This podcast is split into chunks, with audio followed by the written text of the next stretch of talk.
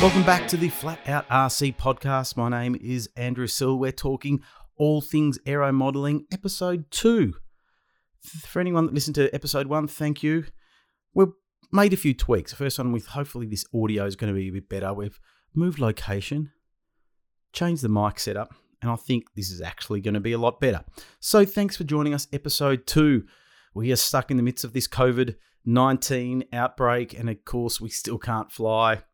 And uh, I don't know about you out there, but I just can't wait to go flying. I, I predict that as soon as we're allowed to go flying, we'll all be rushing to the nearest flying club. I can't wait for it to happen.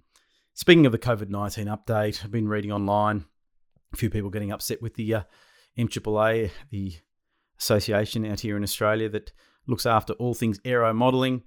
Um, oh, they shouldn't have told clubs to shut down and all this kind of stuff. Well, my take on the matter is the MAAA and flying clubs are two separate entities. The MAAA doesn't own the clubs, doesn't really have a lot of control over the clubs. The MAAA looks after the flying activities, a lot of it associated with the insurance. So if you've been ringing up uh, the MAAA secretary and uh, giving him an earful, well, you're best to stop it. It's a waste of waste of your time and a waste of your breath. Uh, I've dealt with the MAAA, and um, you know what's surprising? The MAAA, everyone talks about the mystical MAAA. It's really about four people that are the MAAA: the president, the treasurer, the vice president, the secretary. I think that's about it. Most of the power in our flying association here in Australia is actually at state level. They've got voting rights. You know, the local your local president has voting rights and all that kind of stuff. So the MAAA is really just an administration arm, and, and they're doing their best, and, and they, you know, it, it's a really tough job because um, you have to deal with a lot of people complaining because there's a lot of whingers out there in aero modeling land, which surprises me since really we're just talking about a hobby. But the MAAA uh, did come out, gave an email out. Uh, President put a message out there about uh, their stance on the whole COVID 19 thing. And basically, what they're doing is following the government guidelines, which is what is suggested. And and uh, it was up to the flying clubs, their committees, their presidents, etc., to determine whether to continue with the flying activities or not. And quite rightly, they've all pretty much shut down. And you know what? We're just going to have to suck it up. The way they look at this COVID 19 thing is we're all in it together. We'd all love to be flying uh, and doing a lot of other things as well, but not to be at the moment. But here in Australia, the numbers are looking better. The curve is being flattened. So we should be out at a flying club flying very soon, I predict. I, I reckon, I don't, don't, hold me to this, but I, I give it a few more months and we'll be out. But then, of course, we'll be in winter. And if you live down here in Victoria, in Australia, like I do, well, uh, not great in winter. Uh, unless we get a nice winter's day, bit of sun, light breeze, it's not too bad, but always a bit on the chilly side. But anyway, life keeps on rolling on. So stop bashing the MAAA.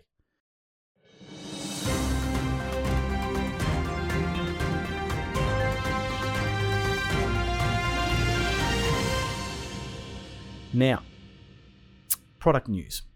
Uh, it's been interesting. Like you'd think that at this point in time, with not much happening out there due to the uh, COVID nineteen outbreak, that there wouldn't be many companies coming out with new products. But there is one that caught my eye. And being an aerobatics guy, uh, I do love an aerobatic plane. And I have noticed that our friends out at Extreme Flight have a new plane coming. Jase the Ace Dussia I, I, I rate him as the number one freestyle pilot, aerobatic pilot in the in the world at the moment. He is an absolute gun, nice guy. Hope to get him onto the podcast at some point in time. But uh, there is Extreme Flight out of the US have a new aerobatic plane, 120cc class, Extra NG. Now the Extra NG is comes from the uh, the Walter Extra uh, business. Um, aerobatic planes. It's a full carbon plane, so it, it just looks immaculate. And of course, uh, the guys at Extreme Flight have created a model based on it. Now, Extreme Flight planes, if you if you if you don't know who they are, they're really the pick of the bunch when it comes to balsa aerobatic aircraft. There's some other good brands out there, such as uh, Pilot RC, um, but Extreme Flight uh, are really doing sort of the best job out there at the moment. With a lot of the others very very close, but Extreme Flight is still considered to be one of the best in, as far as quality. Uh, led by uh, Chris Hinson, who owns Extreme Flight, alongside Ben Fisher, who was X3D Hobby Shop, who I had some involvement with way back when. Uh, they've merged together. And so Ben was very involved, I think, in this design of the Extra NG. Now, I'm just reading some notes here on the plane. It's, it's, it's I think it's a, it's a 104 inch wingspan, which is a common size wingspan for a lot of the Extreme Flight 100, 120cc aircraft.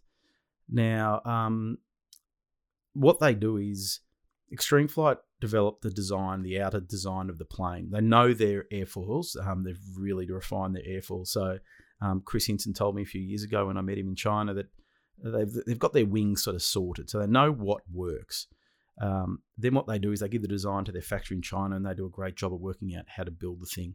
And what they're doing nowadays is using a lot of carbon uh, fiber, carbon fiber in their airframes to reduce the weight but they don't want to get them too light. As Chris said to me one day, he said, oh, "We don't want to turn them into kites." So they're probably going to get they're, they're probably at their their minimum weight now because any lighter it changes the performance of the aircraft, um, the way that it flies, the um, the momentum that it carries through some of the maneuvers that you want.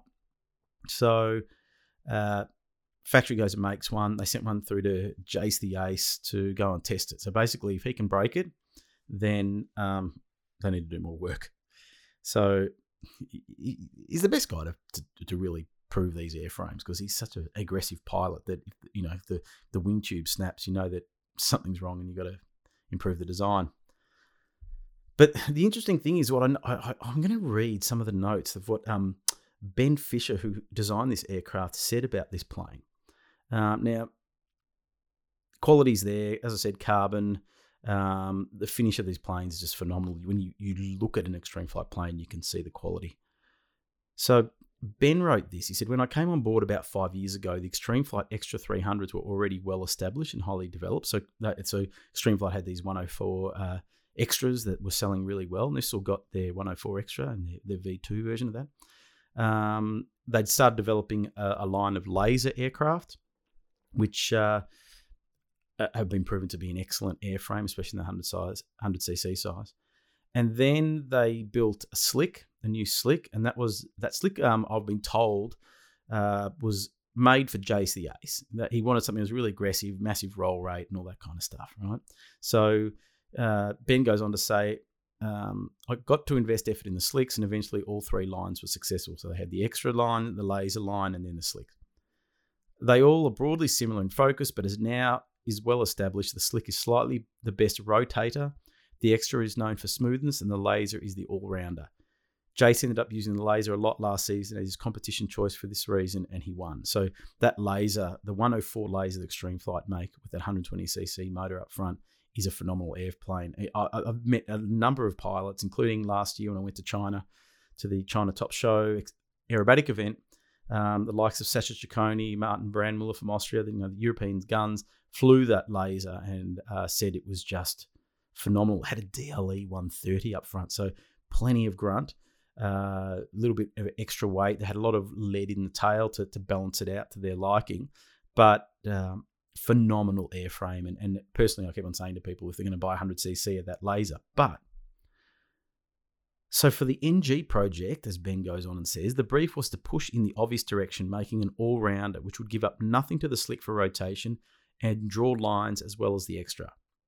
Being a long extra shape, the NG is a good choice for lines. It has good side area, which is distributed well in the full scale design, so we could keep the look of the full size. So sometimes Extreme Flight have made planes that sort of haven't traditionally stuck to the exact scale looks of, say, an extra, but they designed it for you know their flying performance. But this one, they've been able to give it a bit more scale like, which which it does actually. Um, so Ben says, for more average pilots like myself, the important points about the NG is that it's very light, which gives outstanding vertical on a 120cc motor, and it will do just fine on a 100cc if you've still got one of those lying around, because really not many people are making 100cc's anymore. Uh, one of the motors Jase has flown it on for testing was worn out and tired, and it flew very nicely on that. Now, fresh motor is in number one, prototype number one.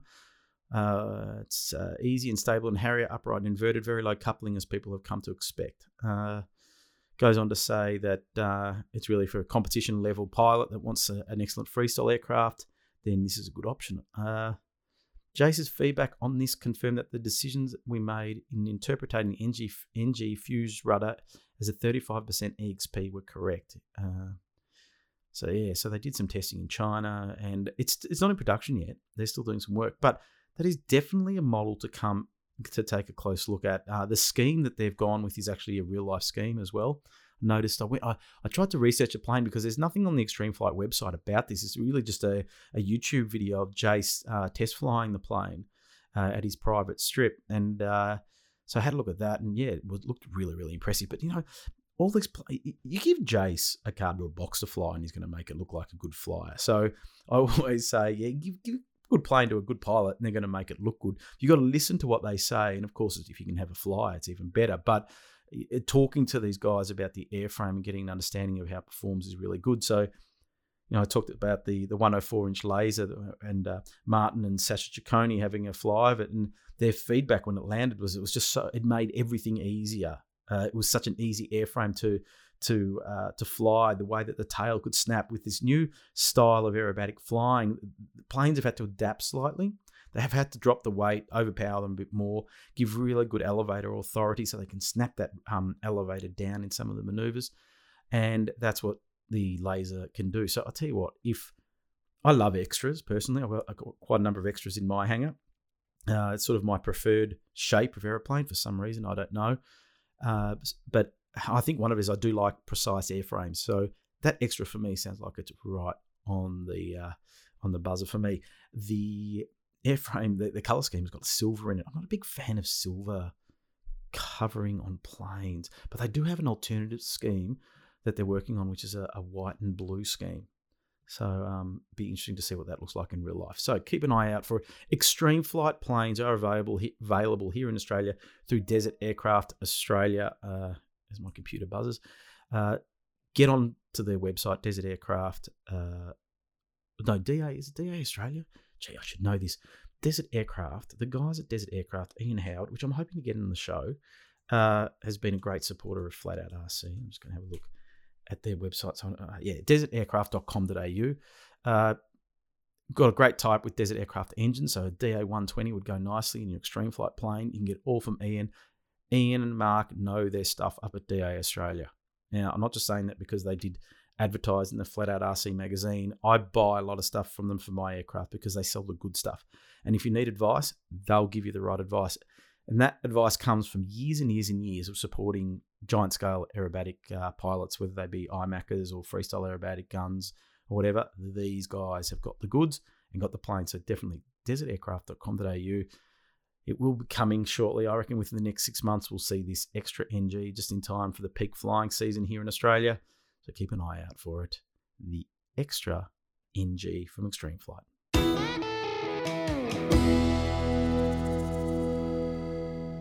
Now, I've got a great guest that's going to join us shortly uh, on the Flat Out RC podcast. And uh, before I forget, Flat Out RC podcast, don't forget to subscribe. We're on Apple Podcasts, we're on Spotify, we are on SoundCloud. SoundCloud is free. Spotify, uh, you can get a subscription. You might already have a subscription. Just check it out. Spotify podcast. Actually, there is a free version of Spotify. Uh, and of course, Apple Podcast for free as well. If you're on an Apple device or on your computer, download iTunes, get involved with the Flat Out RC podcast and tell your mates. Flat Out RC podcast. Now, getting on to our guest. The guest this episode is a man that I've known for some time now, and I know him as a guy that's uh, like he, he's the ultimate toy guy. Uh, his name is Eddie Edwards. Eddie's been around in the model flying scene for a long time. He's the owner of uh, RC World down in Geelong here in Victoria. But Eddie has a long history in aero modeling, dating back oh, many, many years. He competed at a, at a, a top level uh, for Australia in pattern aerobatics uh, through the 80s. And has gone on to full size flying, owns a couple of aeroplanes, uh, including an aerobatic plane, a Yak. And he's just an all around great bloke. And he is the ultimate toy guy. And we'll go into do it further when we have a chat with him. So please enjoy my discussion with the one and only, the man himself, the toy man, Eddie Edwards. Eddie Edwards, thanks for joining me. No worries, Andrew. Pleasure as always. Now, I, I am I have given you the title of the toy man because for various reasons, and and it'll become apparent as we go along. But you've been an aero modeler for, for many many years now. Uh, how did you get into aero modeling? Well, my earliest memories of living um, pretty much involved aeroplanes right from the start. My mum tells me that whenever aeroplanes flew overhead, I used to yell and scream, and she used to take me out there and I could um, watch these things fly overhead. So yeah, from my earliest memories, I just always wanted to um, be involved in aviation. Um, probably my next earliest memories is reading through a set of encyclopedias that we had at the time, and um, finally finding a section on aero modeling, and they spoke about or wrote about um, these um, uh, amazing materials called banana oil and balsa wood and things like that, which thoroughly confused me. But next minute, I'm um, primary school and um, starting to learn a bit more about um, things in the world. And I don't know when I actually started building and flying um, free flight gliders and so forth, but probably around about 10 or something like that. I know when I was 15, I got my first radio control model, which was a an OS Pixie single channel um, with a um, an Aeroflight um, trainer and a and a 40 size motor. Um, but prior to that, um, nearly forgot about my control line days. Golly gosh, how could I? What, what era are we talking about here? What, what year? um, so I guess um something like um yeah, what born in 52, so yeah, 10 years old makes makes it around 1962. Um, one, one of the one of the most vivid memories I have of building free flight um, gliders was spending spending time, of course, as always, building and putting these things together, and tissue and dope and so forth. And I must admit, I'd built quite a few and got frustrated about, you know, some would fly well and others wouldn't. And but I didn't know anything about trimming models apart from the very basics like you know wing twisting and uh, maybe some you know center of gravity balancing and stuff. But still, it was all all a bit of a mystery to me.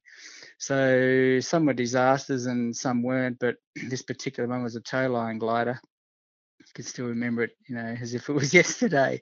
Um, towed this thing up on a on a on a line and um, probably got it to you know 100 feet or so like that. Pretty excited about that. Let it go, and um, immediately uh, went about hooking into a thermal and just disappeared and never saw it again. Where were you flying? I, I, was elated on one hand and disappointed on the other. But oh, this was um, just down at the local, what we call used to call 54 acres. It was just like um, you know a footy oval and a cricket oval and a couple of other bits and pieces. Li- literally, literally probably 500 meters from home. You know. So um, and then I remember it heading off toward Geelong somewhere. But um, and then uh, control line, yeah, got into um, yeah the the Taipan trainers and the little two and a half diesels. I had a I had a couple of my um, local buddies from Barwon Heads actually had a shot at it as well, and we would go down to that local oval and um, fly control lines, teach ourselves how to fly um, and um, did did quite a bit of it actually. Yeah, got into the built-up wing versions uh, like Aeroflight Spitfires and um, P40 Warhawks and so forth. Um, can't really, I can't really remember um, flying one of the little um, 049 things, but I probably did. Where were you getting your, your gear from back then? Yeah, there was some. It would have been from Bill Phillips um, Toys and Cycles in Geelong. So um, I do remember going in there with my parents from time to time and and um, convincing them to let me go and have a, a, look in the store there. And and that's yeah, basically that that's where all the equipment come from. And and and Bill, old Bill was great. He um you know, pass on a lot of information and helped me out as a as a traditional hobby shop owner would have back in those days. But um, yeah. Now, yep. I want to I want to ask you about single channel radio control because you mentioned you got into it. I, I just cannot yeah. understand how you could fly a radio control plane with single control. What was it like? I know, and um, you're right, and and it was wasn't easy. It basically, it's a, a free flight model, so it, it has to be trimmed to fly pretty much straight and level before you've got any hope um, of controlling it with a single channel radio control system control system.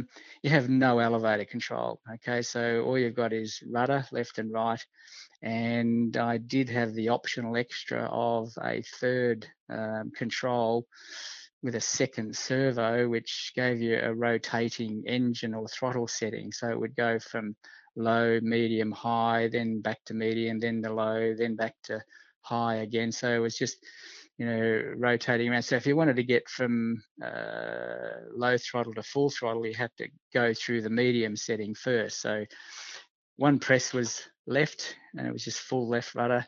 Two presses, it went left first and then stuck on the right hand rudder. And then when you press it three times, it would go left rudder, right rudder, and then cycle the throttle servo through one third of the um, travel. That's way so, too um, confusing um, for me. I, I would, oh, that's too many buttons yeah. to remember to press. I know, I know, and uh, consequently, I had a I had a handful of relatively successful flights. I I had to have some, or I felt I needed some space, and I and I did. Um, you know, because I I'd um I was self-taught. I mean, up until that point, the only contact I had with anybody else in the modelling, um, you know, knowledge uh, or industry or had any knowledge at all was um, Bill Phillips at the local hobby shop. So I had no idea um, half the time uh, what was going on.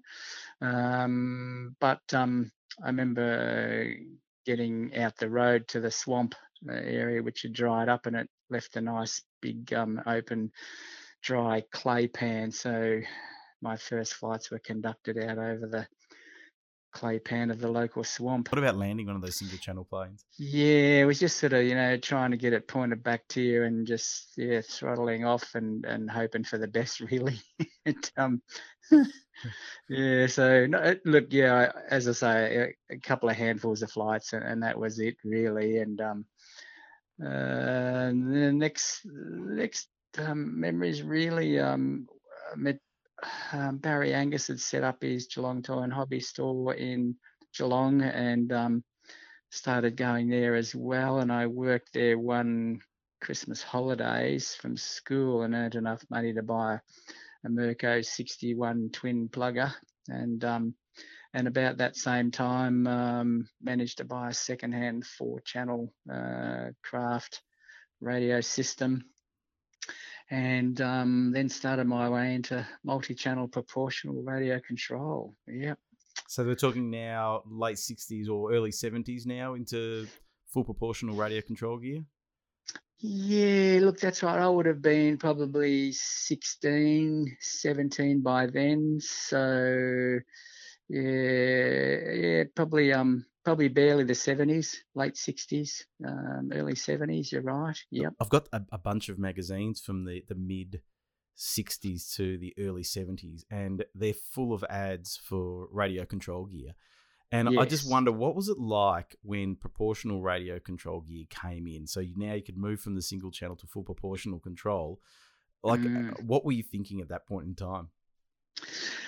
Um, pure magic. Um, I had been aware of and knew of um, the reed systems that were around, and I'd watched quite a few guys um, uh, flying with reed systems, which is basically quite a big box with a bunch of switches. And and uh, the main difference was that in, to the single channel, uh, instead of having one switch to do everything, you had a, a switch which would operate left rudder, another switch would operate uh, right rudder, and they had multi-channel so you could have another switch for up elevator and another switch for down elevator. So you had to mm. move from switch to switch and there was no proportionality. So if you hit the up elevator switch uh, it just went to full up and then when you let it go it went back to neutral again and the same thing you could have ailerons as well. Um, so you know it's pretty whiz bang but i i never i never got to own one of those. Um, basically went straight into the proportional and and yeah you're right. I mean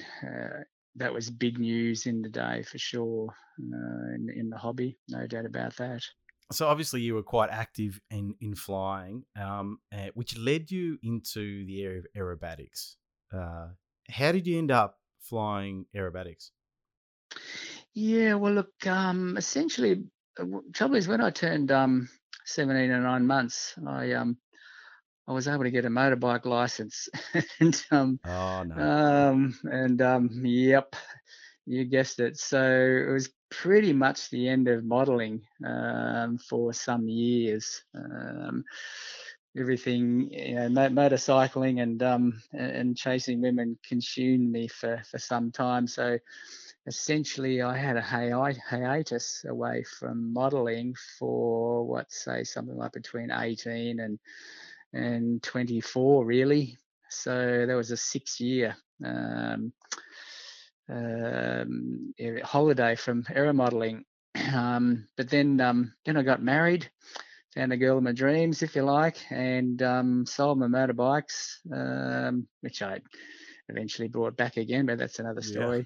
And um, and yeah, got got bored, so I thought, yep, okay, this is it, back in a aero modeling again, and um, and it was full on. I mean, I was full on into motorbikes and pretty much anything I do, but um, yeah, so from then on, it was um, all consuming uh, to get to get into the aero modelling scene. I was working as a land surveyor in those days in Geelong, and um, Barry Angus had set up his uh, craft systems business in Belmont in Geelong, and um, I used to buy all my gear from there and um, spent a lot, quite a bit of time in there, obviously and um, so I I think I had a, a Craft 7C, which is a um, seven channel proportional radio system of the day, and um, started getting into um, the 61 two stroke powered rocket ships, which um, is known as classic pattern today. So um, things like Ivan Christensen's Saturn, powered by a Rossi 60 on a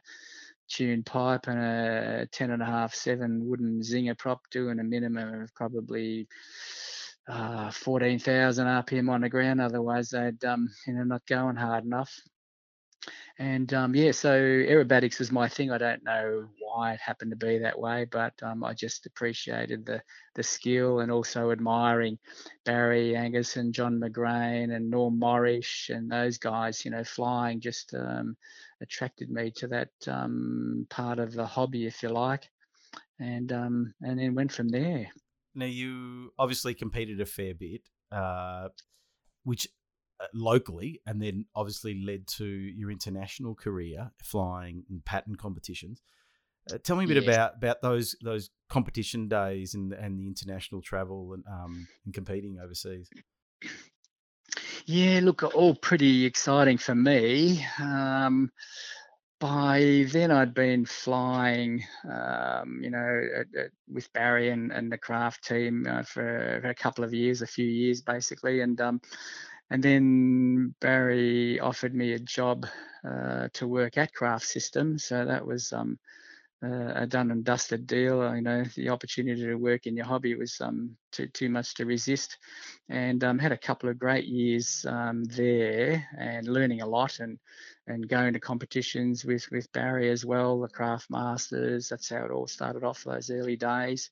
Now, unfortunately, Barry died suddenly of a heart attack one day and we're all devastated, of course. Um, the business got sold on, and um, although the craft the craft business itself carried on for some years uh, under Eddie Lowe's um, guidance and so forth. But um, so I just kept um, competing and practicing, and, and as you say, doing the local competitions. in fact, um, I'm in my workshop now, and I'm just looking at some of the old um, trophies and plaques and stuff. Okay, back in 1977, I won first place at the Victorian Championships in Sportsman. The following year, in 1978, I won first place in the advanced class at the Australian Pattern Association National Championships. And um, yeah, can't find any others, but I, I you know, I, I, guess I made a, a fairly um, I wouldn't call it meteoric necessarily, but um, uh, uh, a fast-paced um, you know, rise through the ranks. Um, I mean, the closer you get to the top, the, the everything slows down, of course. Um, but I was again, you know, very, very determined and and um, very, very addicted to it. So I just kept building and, and flying and building and flying. I started designing my own models um, not long after that, and it was the start of the, the Javelin series, of which I think there was eight um, different models in that range. And um, and then 1989, um, I made it onto the Australian team to go to Pensacola, Florida. So it's myself, Tom Prosser, and um, now uh, yeah, I forgot the other guy's name, but I do know him. Of course, I'm just bad with names. Um, so yeah, off to um, um, the USA, Florida, with the drag the family along as well, uh, make it a, a full-on family outing, and that was um, fantastic. How many times did you compete for Australia? Ten. Um, yeah, look, basically it was 10 years and being held every second year. So I did five, I believe, world championships. But the off years, um, I competed overseas um, in the off year every year. And um, that would either be the Trans Tasman series, which I won every one of those that I entered, and high scored every one of those I entered. Um, also did a um, two, I think, um, American Nationals. I actually placed seventh overall at the Virginia AMA Nats, um, and that was behind Quique Somenzini, um, Ivan Christensen, and a few other of the top international guys. So that was probably one of my best ever results. Really, what you're saying is that when it comes to competitive pattern flying, you've actually been one of the top Australian pilots out there. Yeah, look, I was pretty much. If we had kind of a ranking system, so probably for those um, eight to ten years, I would have been ranked number one. Occasionally, I got knocked off. Um, Chrissy White and Pete uh, Goldsmith and um, Tom Prosser, uh, Ted Rivett, even going back in the early days, I, I got beaten occasionally, but not a lot. How much practice were you doing? Not a great deal because um, by that stage, um, I mean, going back to my life history, um, I left craft after a couple of years and um, then met up with Doug Dorrit and we formed a partnership essentially and brought a toy shop in Geelong. Um, and the intention was to put hobbies in there, which we did and um, so that went on as a partnership for a few years, and then I ended up buying Doug's half back off him. So um, during those times, I was running my own business um, and trying to grow the grow the toy shop and, and the hobbies were quite a important part of that business as well. So I didn't get a lot of chance to practice. Often I'd um, go down and have a three or four flights um, before I'd go to work and so forth, especially if there was a big event coming up. But if there wasn't much happening, I, I basically could only get out on the weekends. I, one lucky thing for me is that I had kind of my own private flying field, which was about um, two or three kilometres from home. It was just a farmer's paddock that I used to, um, you know, um, rent off him, so to speak. Not a lot of money, but used to look after him and and be nice to them and so forth. So um, that was the, the, good part was that I had somewhere where I could, if I had an hour to spare, I could get out and I could do three or four flights and back home again. But the bad part about that was that I had no one helping me. I had to do it all on my own. There was nobody critiquing me, and um, and and I learned a lot of bad habits. Habits. Uh, I used to say, you know, I could impress the local cows down there, but the other thing I would do is practice my mistakes until they were perfect. Um, but um, so consequently, I you know, moved around or, or entered and, and, and, flew in a lot of competitions. And um, I made a point of um, you know talking to the judges and talking to other people and and asking and, and getting advice on how I could improve things and so forth. So uh, that was um, an essential part of um, getting better at what I what I did and wanted to do. you've mentioned that you you started a, a toy shop in Geelong, and that uh, aero modeling played a part in in that business as well. And that business still continues today under the name RC World out in Geelong, and uh, it, it, it's a it's a proper hobby store, I say, RC World, because you've got a bit of everything there. You can buy balsa and glue and kits and ARFs and you name it, you've you've got it. Now, so that's been running for quite some time. Uh, what are some of the changes that you've seen, you know, going back, uh, you know, the thirty years or so that you've been running that business versus today? Yeah, it's actually forty years, Andrew. Um, Sorry, I didn't want to make you look that old. That's right. Oh golly gosh, where does it go to? Anyway, um, yeah, look, it's uh, it's a kind of a traditional toy and hobby shop. Um, so um, I mean, and the online part of the business, the RC world part, has been going probably for about ten years now. We're one of the early early ones to you know get online, but we're still a solid bricks and mortar business. And um, although, you know, over the years, the specialty has been radio control aircraft, helicopters, and cars, we, we've, we've always uh, maintained good stocks of plastic kits and, and, as you say, balsa and building materials and accessories in the. Um, um, and look, the hobby's changed um, massively in those 40 years. Um, the early days, we were just seeing nice, nice steady growth. Um, you know, it was a good industry to be in. Um, the technology kept getting better and better, and there was always something new and better to buy. And um, and you know, people in society, you know, were looking for these kind of outlets um, from work and so forth. So the the hobby business has been good to us. Um, there's no question about that. Over the years, we we uh, eventually went into importing and distributing, and um, we've been um, Australian agents for some of the major overseas, you know, manufacturers for you know nearly 40 years, like YS and Cool Power and so forth. But um, but yeah, look, there has been a lot of changes in the last last ten years. It's changed dramatically, and unfortunately, it hasn't been a good change. the The industry is shrinking, and it's a worldwide phenomenon, not just in Australia. Um, and uh, I can only I can only you know think that it's a change in society. Uh, people don't seem to want to learn how things work anymore. Uh, they don't want to spend time building things as much as they used to.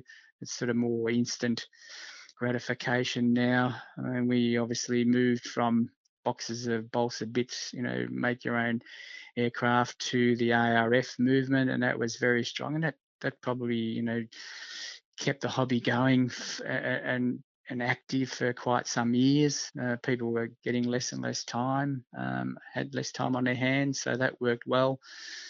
And um, and yeah, that was a, a, major point, a portion of the industry, if you like.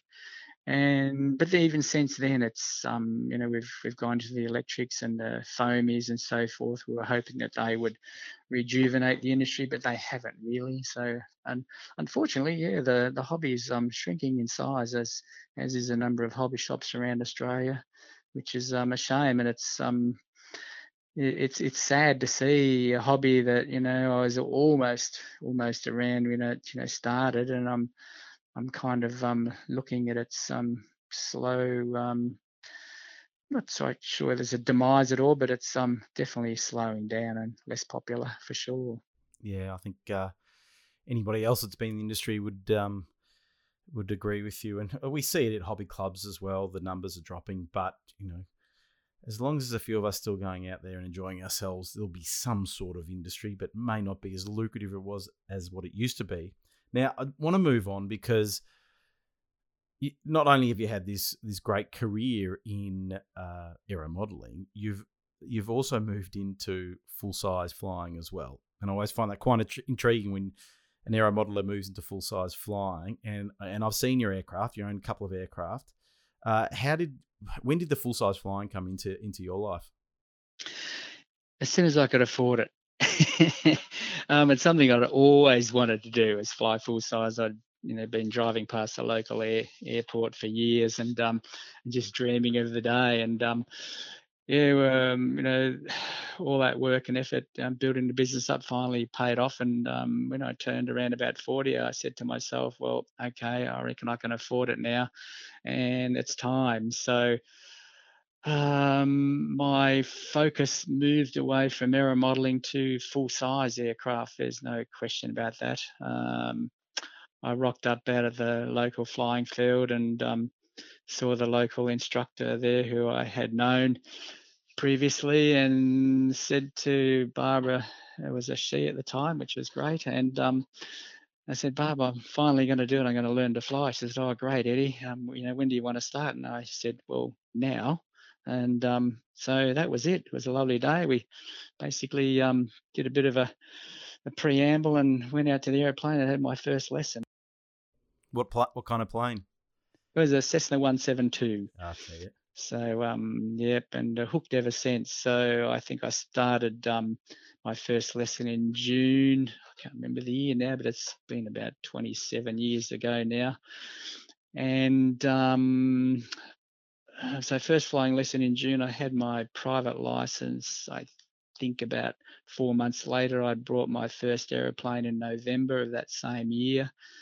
Um, it was a Cessna 182 RG, which is a retractable four-seat version, and um, and uh, a year later, I had my instrument rating and night rating, and um, then I was, you know, running out of things to learn to do.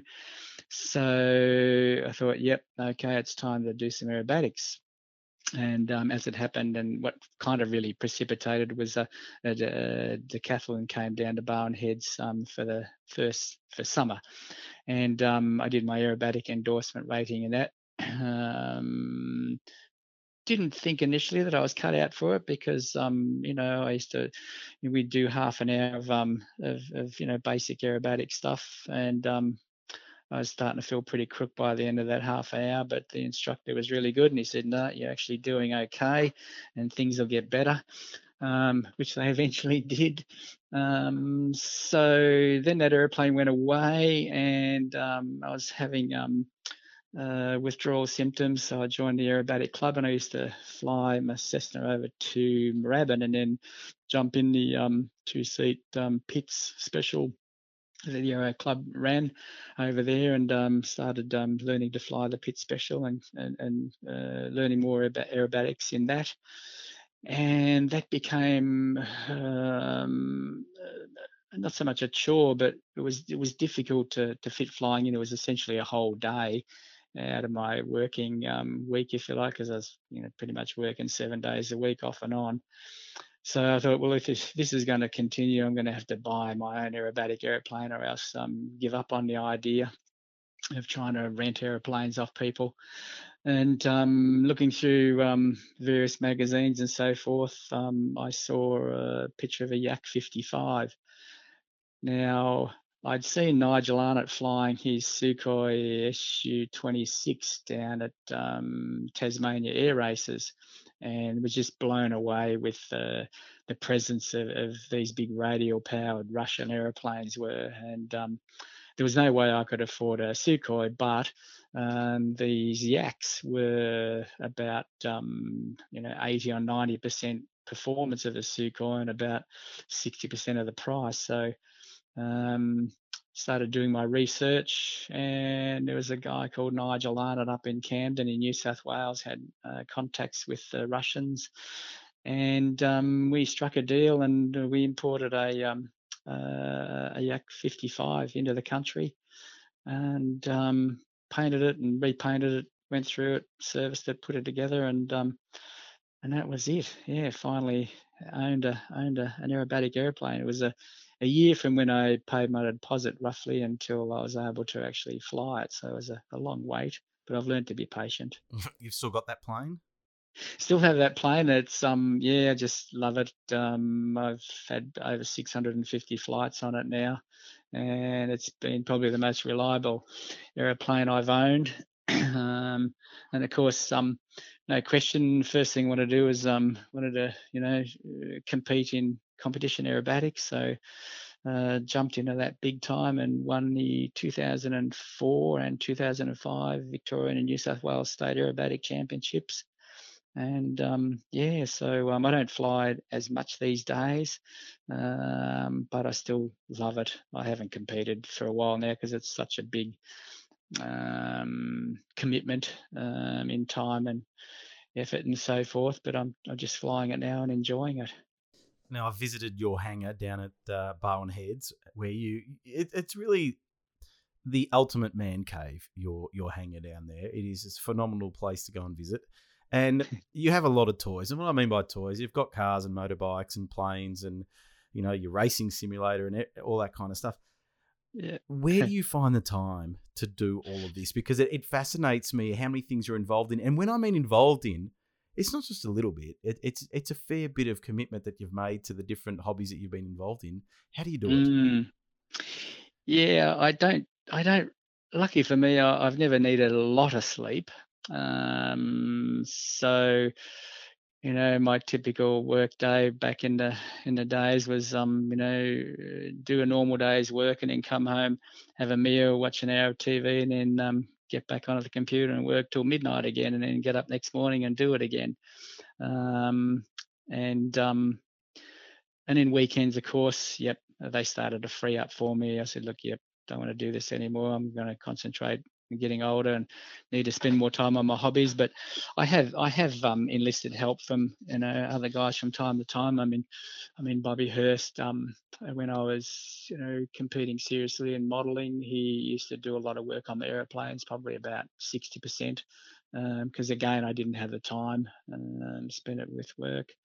But um, yeah, look, it's it, you're right. It's interesting. I, I guess I I don't do much else, I suppose. I work and I um, um, yeah do things and make things and and and try things out. So yeah, just, and I'm I can't. Uh, I've never been one to sit down and read a book or watch telly for any more than 15 minutes or half an hour. I get jittery.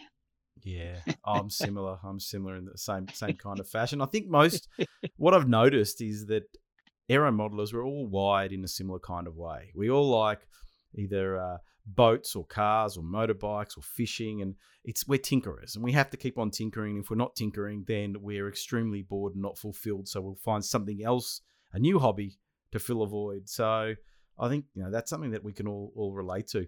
Now, you've got RC World running online. You've got Tate's Toys and Hobbies, the physical store down there in Geelong that uh, you can grab all your aero modeling gear from. Now, where do you where where do you see aero modeling going in the years to come? Yeah, I wish I knew, but my best guess is that it will continue probably along the lines of it is now. I, I, I think we've hit the hit the bottom of the curve, and um, I live in hope that the that we, um, you know, the curve lifts again and we get some higher participation. Um, but um, I, am seeing a bit of a a bit of a, um, a, resurgence in the plastic kits again from the you know the teenage kids and so forth, and their dads again. Um, the cars are starting to RC cars um, are starting to maybe lift a bit again. We see a bit of a a movement back to the old Tamiya retro kind of um, cars again, uh, sand scorchers and, and the rest of them. Um, and the good thing about them is they're they're good quality, and you have to build them. And and believe it or not, yeah, people are starting to go back to those sort of products. So there's hope yet for sure. Yeah. Now, final question is a question that I'm, I'm going to try to ask everybody, and that is through all your times in aero modeling, flying model planes, what has been your favorite plane? Hmm. As a model, well, I'd have to say my the latest, the last iteration of my Javelin series, the Javelin Eights. Um, it was a it was a lovely airplane to fly. There's no question about that. And um, I did produce some basic kits. Uh, so there's been been quite a few um, other you know modelers who had built them, and I've only ever got good comments back. I'm not saying they were the, the best by any means, but they were a good, a good um, straight, solid aircraft, and there's no no doubt that that helped me, um, you know, in my quest, if you like. Um, and the piloting skills are still the the, the key to it, but um, you know, having a good a good aeroplane certainly helps. It's it's very different now. F3AG. I mean, nobody builds their own airplanes anymore, and you can you can buy the the same aeroplane essentially that won the last world championships, and you can have one of those and fly them. Now we could never do that. Um, so um, it, it's probably more about piloting skills nowadays than what it used to be. But um, yeah, so I reckon the old, good old Javelin range, a series, uh, probably uh, was probably developed over you know ten odd years really. Yeah, trying lots of different things, cutting cutting stabs out and changing them and gluing them back in again and seeing what difference it made. So yeah, it's good fun. Well, Eddie, you're a legend. You're I've have flown with Eddie, and Eddie, I can tell you, is a gun pilot. He doesn't get out that often uh, on the sticks anymore, but I'll tell you what, when you do, he's still a master. It's really great to hear your story. I, have now I now know your whole history. So next time I see you, I see you, I'm going to see you in a different light. So yep. really appreciate uh, your support of Flat Out RC over the years. You've advertised in the magazine and wish you all the best in your future endeavors. And I'm sure there's going to be many. So thanks a lot, Eddie. Yeah, you're welcome, Andrew, and um, the best to you too. And you keep up the good work, um, trying to keep the the hobby alive as well. Thank you very much. Thanks, Eddie. Cheers.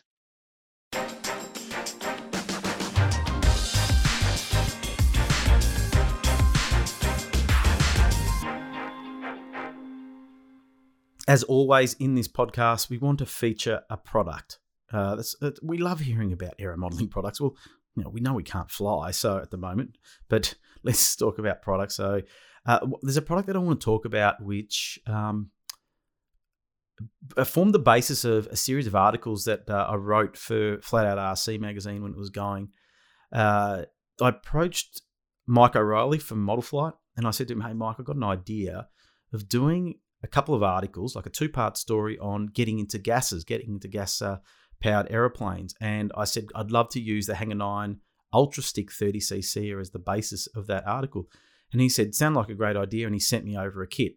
Um, everyone thinks that, oh, it's great. You have a magazine, you get freebies. I got a free airframe. Yeah, but then I had to buy the motor and the servos and the receiver and all that. And uh, I I never skimp. Like when I when I build aeroplanes, I don't put rubbish gear in them. I'm not going off and finding the cheapest servo that I can put into an airframe. Reason being is uh, I want it to, I want it to be reliable. I want it to last. I don't want to have to worry about it. I fly model airplanes for fun.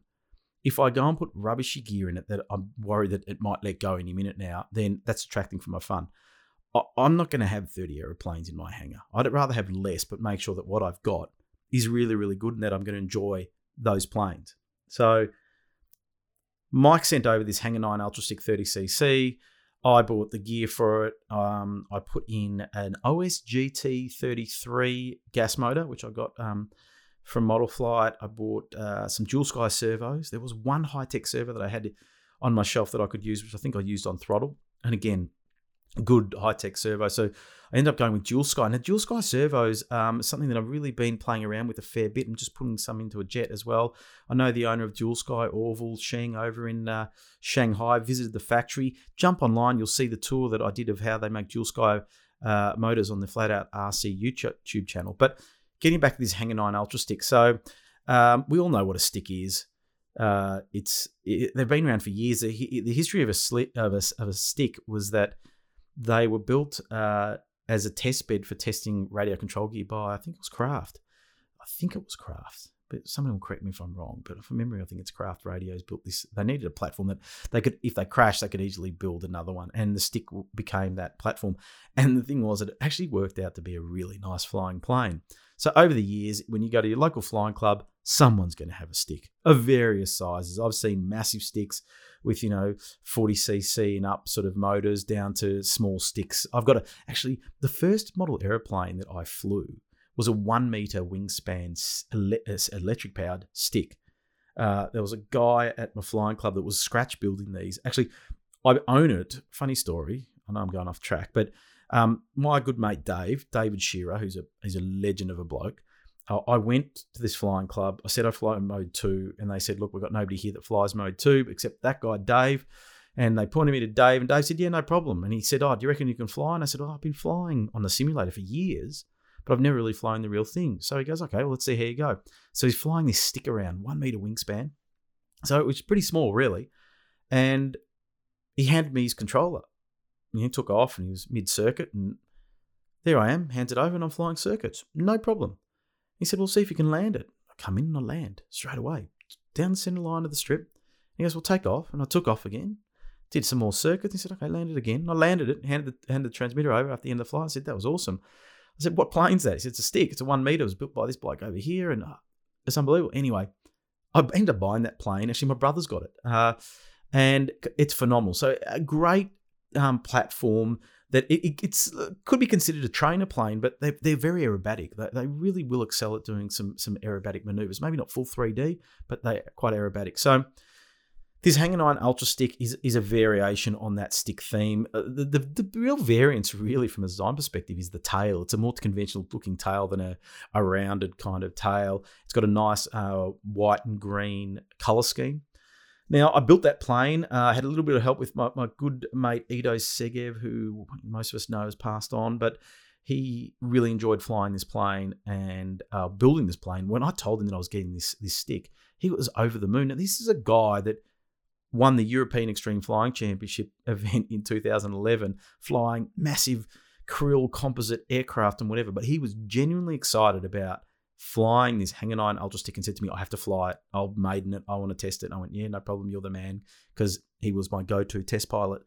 Anyway, uh, so he came to my house. You know, he lived near me and we would work on this aeroplane and, you know, put the motor on and all that. And it went together really, really well. So, uh, it wasn't a daunting build. It actually was very similar to building a, a, a traditional trainer plane. Uh, ARF kit quality was pretty good. Uh, a couple of things, uh, you know, I would have liked to see a bit better, but it, it's a solid, solid aeroplane. I didn't see any sort of weak spots. Um, you know, I was a little bit concerned reading some reviews about the tail area and and the tail fin and all that kind of stuff, but I didn't have any any problems with the plane at all. So I purposely built it using all the gear that was supplied with the kit because some people like to upgrade their linkages and all that kind of stuff. But I went, nah, I'm going to build it as per the book, and uh, I did. So build was uh, was drama free, went together really well, and it actually was quite a neat build. All the servos are within the fuselage, you know, old school. You don't put them out, you know, in the rear of the the fuzz or anything like that. You've got uh, a full house plane. Really, it's got um, flaps, which I love having flaps on a plane. Like it just broadens the flight envelope straight away. So flap enabled plane. Um, so you need eight servos, I think it was in total. Two, uh, one for each aileron, uh, one each flap. Then you had two, or one on the elevator. it was one on the elevator. No, sorry, two on the elevator, one on the rudder. Um, no, I had overkill. I had 18 kilo servos running in full high voltage. I'm a big fan of running LiPo batteries in my planes because uh, I can check them, monitor them, charge them quickly, all that kind of stuff. So I like running high voltage. Plus, that also gives me the best performance out of the servos.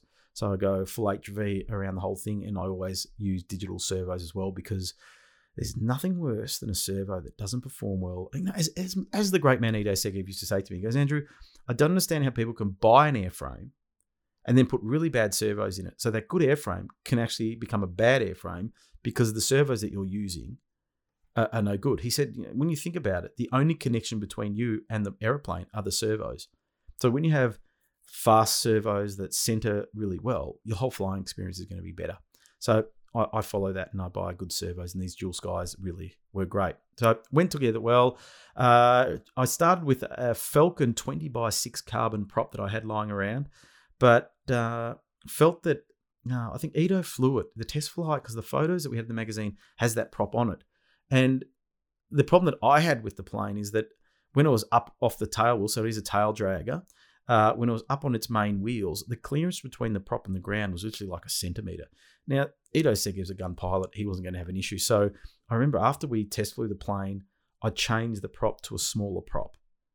Uh, it was like a 19 by 12 or 18 by 12 or something like that. I went to a wood Falcon prop I got from DA Australia uh, and put that on it just to give myself some extra clearance. Ido actually felt that the 20 by 6 was too much prop for the plane. Uh, so he wanted higher rev. So propping it down helped a bit. Ido tuned the engine. It, it, was, to be honest, we had a couple of issues early on with the OS. It probably took around five flights for it to settle down. Don't know why, um, but it took about five flights. We were having this problem that every time we flew the plane and landed it, it needed to be retuned. But uh, after after I got some fuel through it, gee, it was it was it was great. Um, it, they do start backwards. These OS 33 engines do have a tendency to start backwards. And I was daunted by that, but really it's a non event kind of thing. Um, it, pretty much every time I started the motor, it would start backwards. But you give it another quick flip and uh, it'll be okay. Now, Brian Winch, another, another guy that's passed, uh, he told me that the, the timings are advanced on these OS motors. They've got plenty of grunt, but the timing is quite advanced. And that's why sometimes I'll run backwards, but they don't run backwards for long. I've got a kill switch, kill it, flip it, and off you go. So, how does it fly? The flying of it was, um, I was really keen to give this plane a go because I wanted something that was sort of a no fuss plane. You know, when you've got that plane where it's just a no fuss plane and it's going to be a reliable workhorse, and you know, if you don't want to think too much or you know, you just want to go and have a, a, an easy, relaxing day at the field, there's that model that you go to into snow. It's going to be fine. And that's what that's the, the stick was for me. And I always like something that's a bit aerobatic, so I could muck around with it, flying some aerobatics. I could fly it slow under flaps, trundle around on a club day with the other sticks, doing circuits, whatever. It was just an all round uh, fun machine kind of thing. So Ido put it through its paces, and his feedback uh, was that um, he really enjoyed the plane. He thought he, the roll rate he was good for what it is. It's not like a 3D plane uh, that could roll faster. You can set up this ultra stick with the flaps also working in conjunction with the ailerons. And to be honest, I couldn't work it out on my radio system. I kept on trying and I had it all going all over the place. You can, you can really muck around with it because the way that they've hinged the flaps, they will go up and down. So you can have crow setups, you know, like glider guys do. You can have all these things going on. So with full span ailerons, you're definitely going to increase the roll rate, but you definitely feel the weight. You know, it's a 205 centimeter wingspan, uh, 1.88 centimeter, uh, sorry, 1. 88 meter length fuselage. So it's quite a big airframe. And I felt that it wasn't as nimble, say, as my other 30cc aerobatic, dedicated aerobatic planes. It's a little bit heavier, weighs in around the 6.35 kilo mark. So that's probably uh, a kilo heavier than my other 30cc planes. Of course, that kilo is going to make a really big difference. Landing it was a breeze. Uh, it's got this massive, generous wing. Like the, the wing loading is uh, you know really low. Uh, great for that slow flight. Handled wind fine. Flew it in a few windy days, um, and not an, not a bad plane at all. So the question was, is this a good plane for you know, your first foray into gas motors? And the answer is definitely. It is a seriously good plane for getting into gases. Like I wish actually this was my first gas plane because one thing that I really enjoyed is the no fuss engine mounting. Four bolts, engines in, it's an open engine, no cowl. You don't have to worry about cooling. If you need to tune it, it's easy to get to. Plumbing it all up is really easy. There's plenty of space in the airframe. There's plenty of space for your servos. It's a, it's a clean install. Even the setup at the field is not that hard because it's a one piece wing. No, sorry, it's a two piece wing, but it's, it's a high wing which is funny on a stick because it really hasn't got a lot of fuselage, so it's almost a mid wing, but it's it's a high wing. Anyway, uh, it's got a big aluminium wing tube, uh, nice and solid, and basically I think there was one bolt to put the wing on. For memory, I can't remember, but uh, I think there is just one bolt, plastic bolts. Could be two of them. I think there's two of them. Uh, yeah, there's two. Um, so easy to set up at the field, uh, and as I said, no fuss, gas a plane. So would I recommend it as a first gasser? Hell yeah. The price point is really good. It represents really good value for money. Um, if I just go on a model flight now, uh, bear with me as, as I jump online. Uh, model flight. We'll have a look at uh, the Ultra Stick here. I'll give you a price. Now, you've got to remember that with any gas build, you need to buy all the components. And as I said, if you're going to put rubbishy gear in there, you'll end up with a rubbishy plane. But if you if you go something that's half decent, okay, airframe five hundred and fifty dollars. Right, that's what we're looking at. Ballpark available all around Australia through a lot of hobby stores, but five hundred fifty Aussie dollars. For a pretty neat airframe, you, you're really not going to get a 30cc size airframe. We're talking about two meter wingspan here. So it gives you a lot of presence in the air, can handle a bit of wind. You know, that six kilo mark, bit over six kilos, it, it's going to penetrate a bit of wind. It's a pretty sleek fuselage. Now, I actually just uploaded a video to the Flat Out RC YouTube channel, which is the great man Ido Segev talking about the Hangar 9 Ultra Stick after he flew it. So what I used to do is he'd fly the plane, he'd land it, I'd get my phone out and I'd record him talking about the aeroplane so I had notes to write an article. And I got the um, approval from his family to to share those. So I got more coming. So definitely subscribe to the Flat Out RC YouTube channel and hear the great man Ido Segev talking about some of these aircraft that he tested. And, and the thing is amazing. Like, you know, the reason why everyone loved Ido was that he was so positive. And you can hear him talk about these airplanes. And even when he's talking about a, bit, a, a thing that he didn't enjoy, it still has got this positivity in his voice. So we miss him dearly, but we can still hear him. So I've got more coming. But the Hangar 9 Ultra Stick 30cc uh, video is actually up online. So jump onto the Flat Out RC YouTube page and you can see that. So Model Flight is the place to go, or any other good hobby store can get these planes in for you. It's a great stick. You can set up as a glider tug. Um, people have put bigger motors on them. Uh, you can run a variety of different brands, including the Evolution motor that, that Horizon Hobby have. A DLE 35 would be great. The RCGF 35 would be an awesome uh, uh, uh, motor for this. Even the RCGF 40cc, like a twin, um, the DLE twin, the 40, the DA35, all these uh, playing, all these uh, sorry motors will bolt on, and you can also set it up as an electric uh, as well. Um, there is room to put batteries and all that kind of thing. So go and take a look. Hangar 9 Ultra Stick 30cc. You want to get into gases? This is the go-to plane. Give it a go. About to leave, already packing. Come with me, I'm not really asking. We'll get away to a place where we don't know. Well, that's about all we have for you this week, this episode of Flat Out RC Podcast. Don't forget to jump online and subscribe to this podcast. Let's try to build it up.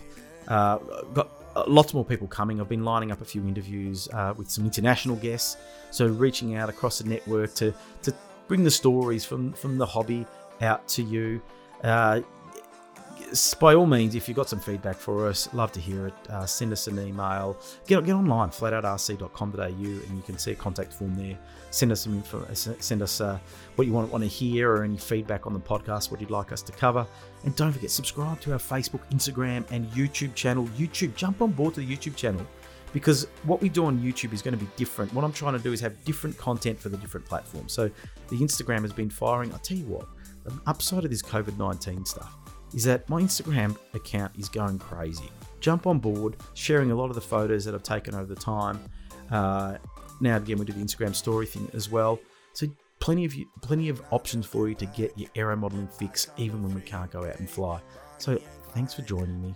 Thanks to the great man Ido Segev for helping me out with the Hangar 9 review. Thank you to Eddie Edwards, the toy man. Really appreciate you jumping on board, and I hope you enjoyed the discussion we had with him. So, till next time, keep on smiling and keep on building whilst we can. Before you know it, we'll be out flying. See you later.